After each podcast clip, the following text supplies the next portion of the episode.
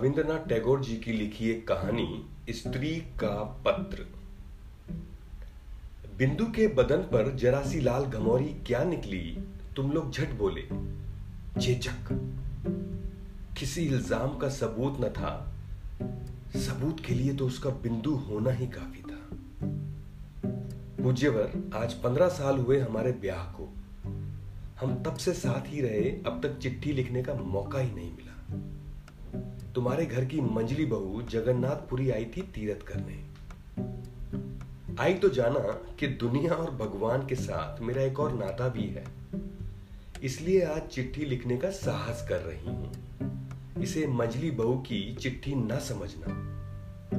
वह दिन याद आता है जब तुम लोग मुझे देखने आए थे, मुझे बारवा साल लगा था। सुदूर गाँव में हमारा घर था। पहुँचने में कितनी मुश्किल हुई तुम सबको, मेरे घर के लोग आओ भगत करते करते हैरान हो गए। विदाई की करुण धुन गूंज उठी, मैं मंजली बहू बनकर तुम्हारे घर आई। सभी औरतों ने नई दुल्हन को जाँच परख कर देखा और सबको मानना पड़ा कि बहुत सुंदर है। मैं सुंदर हूँ, यह तो तुम लोग जल्दी भूल गए, पर मुझमें बुद्धि है। यह बात तुम लोग चाहकर भी ना भूल सके। माँ कहती थी औरत के लिए तेज दिमाग भी एक बला है। लेकिन मैं क्या करूँ? तुम लोगों ने उठते बैठते कहा, यह बहुत तेज है। भला कहते हैं, सो कहते रहे, मैंने सब साफ़ कर दिया। मैं छिप छिप कर कविता लिखती थी। कविताएँ थी तो मामूली, लेकिन उनमें मेरी अपनी आवाज़ थी। वे कविताएँ तुम्हारे रीति रिवाजों के बंधनों से आज़ाद थी। मेरी नन्ही बेटी को छीनने के लिए मौत मेरे पास आई, बहुत पास आई, और उसे ले गई। और मुझे छोड़ गई माँ बनने का दर्द मैंने उठाया, पर माँ कहलाने का सुख ना पा सकी। इस हादसे को भी पार किया, फिर से जुट गई रोज़मर्रा के कामकाज में। गाय, भैंस, साना, पानी। तुम्हारे घर का माहौल रूखा और घुटन भरा था। यह गाय भैंस ही मुझे अपने से लगते थे। इसी तरह शायद जीवन बीत जाता। आज का यह पत्र लिखा ही नहीं जाता, लेकिन अचानक मेरी गृहस्थी में ज़िंदगी का एक बीज आ गिरा। यह बीज जड़ पकड़ने लगा और गृहस्थी की पकड़ ढीली होने लगी। जेठानी जी की बहन बिंदु अपने माँ के गुजरने पर हमारे घर आ गई। मैंने देखा, तुम सब परेशान थे। जेठानी के पियर की लड़की ना रूपवती थी, ना धनवती। जेठानी दीदी इस समस्या को लेकर उलझ गई। एक तरफ़ बहन का प्यार तो एक तरफ़ ससुराल की नाराज़गी। अनाथ लड़की के साथ ऐसा रूखा बर्ताव होते मुझसे रहा ना गया। मैंने बिंदु को अपने पास जगह दी। जेठानी दीदी ने चैन की सांस ली। अब गलती का सारा बोझ मुझ पर आ पड़ा। पहले पहल मेरा स्नेह पाकर बिंदु सकुचाती थी, पर धीरे धीरे वह मुझे बहुत प्यार करने लगी। बिंदु ने प्रेम का विशाल सागर मुझ पर उड़ेल दिया। मुझे कोई इतना प्यार और सम्मान दे सकता है, यह मैंने सोचा भी ना था। बिंदु का जो प्यार, दुलार मुझे मिला, वह तुम लोगों को फूटी आँख न भाया। याद आता है वह दिन जब बाजूबंद चोरी हुआ। सीधा सीधा बाजूबंद के चोरी का इल्ज़ाम तुम लोगों ने बिंदु पर लगा दिया। बिंदु के बदन पर जरा सी लाल घमौरी क्या निकली, तुम लोग झट बोले, चेचक। किसी इल्ज़ाम का सबूत न था सबूत के लिए उसका बिंदु होना ही काफ़ी था। बिंदु बड़ी होने लगी साथ साथ तुम लोगों की नाराज़गी भी बढ़ने लगी। जब लड़की को घर से निकालने की हर कोशिश नाकाम हुई, तब तुमने उसका ब्याह तय कर दिया। लड़के वाले लड़की देखने तक ना आए। तुम लोगों ने कहा, ब्याह लड़के के घर से होगा।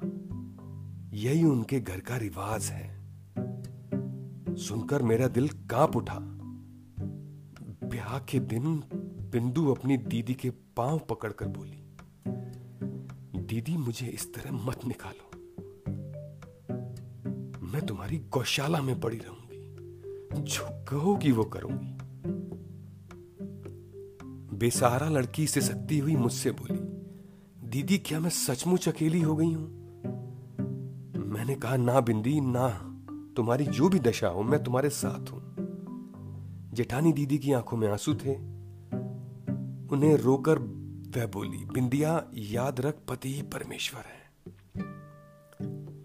तीन दिन हुए बिंदु के ब्याह को, सुबह गाय भैंस को देखने गौशाला में गई तो देखा एक कोने में पड़ी थी बिंदु। मुझे देखकर फफक्कर होने लगी। बिंदु ने कहा कि उसका पति पागल है, बेरम सास और पागल पति से बचकर बड़ी मुश्किल से भागी है। गुस्से और घृणा से मेरे तन बदन में आग लग गई। मैं बोली, इस तरह का धोखा भी भला कोई ब्याह है? तू मेरे पास ही रहूँगी, देखूँ कौन तुझे लेके जाता है। तुम सबको मुझ पर बहुत गुस्सा आया। सब कहने लगे, बिंदु झूठी है, झूठ बोल रही है। कुछ ही देर में बिंदु के ससुराल वाले उसे लेने आ पहुँचे। मुझे अपमान से बचाने के लिए बिंदु खुद ही इन लोगों के सामने आ गई। वो लोग बिंदु को ले गए। मेरा दिल दर्द से चीख उठा। मैं बिंदु को रोक ना सकी। मैं समझ गई कि चाहे बिंदु मर भी जाए, अब वह कभी हमारी शरण में नहीं आएगी। तभी मैंने सुना कि बड़ी बुआ जी जगन्नाथपुरी तीरथ जा रही हैं। मैंने कहा, मैं भी साथ जाऊँगी। तुम सब यह सुनकर बहुत खुश हुए मैंने अपने भाई शरद को बुला भेजा, उससे बोली, भाई, अगले बुधवार मैं जगन्नाथपुरी जाऊँगी। जैसे भी हो, बिंदु को भी उसी गाड़ी में बिठाना होगा। उसी दिन शाम को शरद लौट आया। उसका पीला चेहरा देखकर मेरे सीने पर सांप लौट गए। मैंने सवाल किया, क्या उसे राज़ी नहीं कर पाए? उसकी ज़रूरत नहीं, बिंदु ने कल अपने आप को आग लगा ली, आत्महत्या कर ली। शरद ने उत्तर दिया, मैं स्तब्ध रह गई। मैं तीरथ करने जगन्नाथपुरी आई हूँ, बिंदु को यहाँ तक आने की ज़रूरत ही नहीं पड़ी। लेकिन मेरे लिए यह ज़रूरी था। जिसे लोग दुख कष्ट कहते हैं, वह मेरे जीवन में नहीं था। तुम्हारे घर में खाने पीने की कभी कमी नहीं हुई? तुम्हारे बड़े भैया का चरित्र चरित्र जैसा भी हो। तुम्हारे चरित्र में कभी कोई खोट न था, मुझे कोई शिकायत नहीं है। लेकिन अब मैं लौटकर तुम्हारे घर नहीं जाऊँगी। मैंने बिंदु को देखा, घर गृहस्थी में लिपटी औरत का परिचय मैं पा चुकी हूँ। अब मुझे इसकी ज़रूरत नहीं। मैं तुम्हारी चौखट लांग चुकी। इस वक्त मैं अनंत नीले समुद्र के सामने खड़ी हूँ। तुम लोगों ने अपने रीति रिवाजों के पर्दे में मुझे बंद कर दिया था। न जाने कहाँ से बिंदु ने इस पर्दे के पीछे से झाँक कर मुझे देख लिया। और उसी बिंदु की मौत ने हर पर्दा गिराकर मुझे आज़ाद कर दिया। मंजली बहू अब खत्म हुई। क्या तुम सोच रहे हो कि मैं बिंदु की तरह मरने जा रही हूँ? मरने चली हूँ? डरो मत। मैं तुम्हारे साथ ऐसा पुराना मज़ाक नहीं करूँगी। मीरा भाई भी मेरी तरह एक औरत थी। उनके बंधन भी कम नहीं थे। उनसे मुक्ति पाने के लिए उन्होंने आत्महत्या तो नहीं की। मुझे अपने आप पर भी भरोसा है। मैं जी सकती हूँ, मैं जीऊँगी। तुम लोगों के आश्रय से मुक्त, मृणाल। जी हाँ, ये थी रविंद्रनाथ टैगोर, जो कि प्रख्यात भारतीय साहित्यकार हैं। उनके द्वारा लिखी एक कहानी, स्त्री का पत्र। फिर मिलेंगे एक नई कहानी के साथ। धन्यवाद, शुक्रिया शुभ रात्रि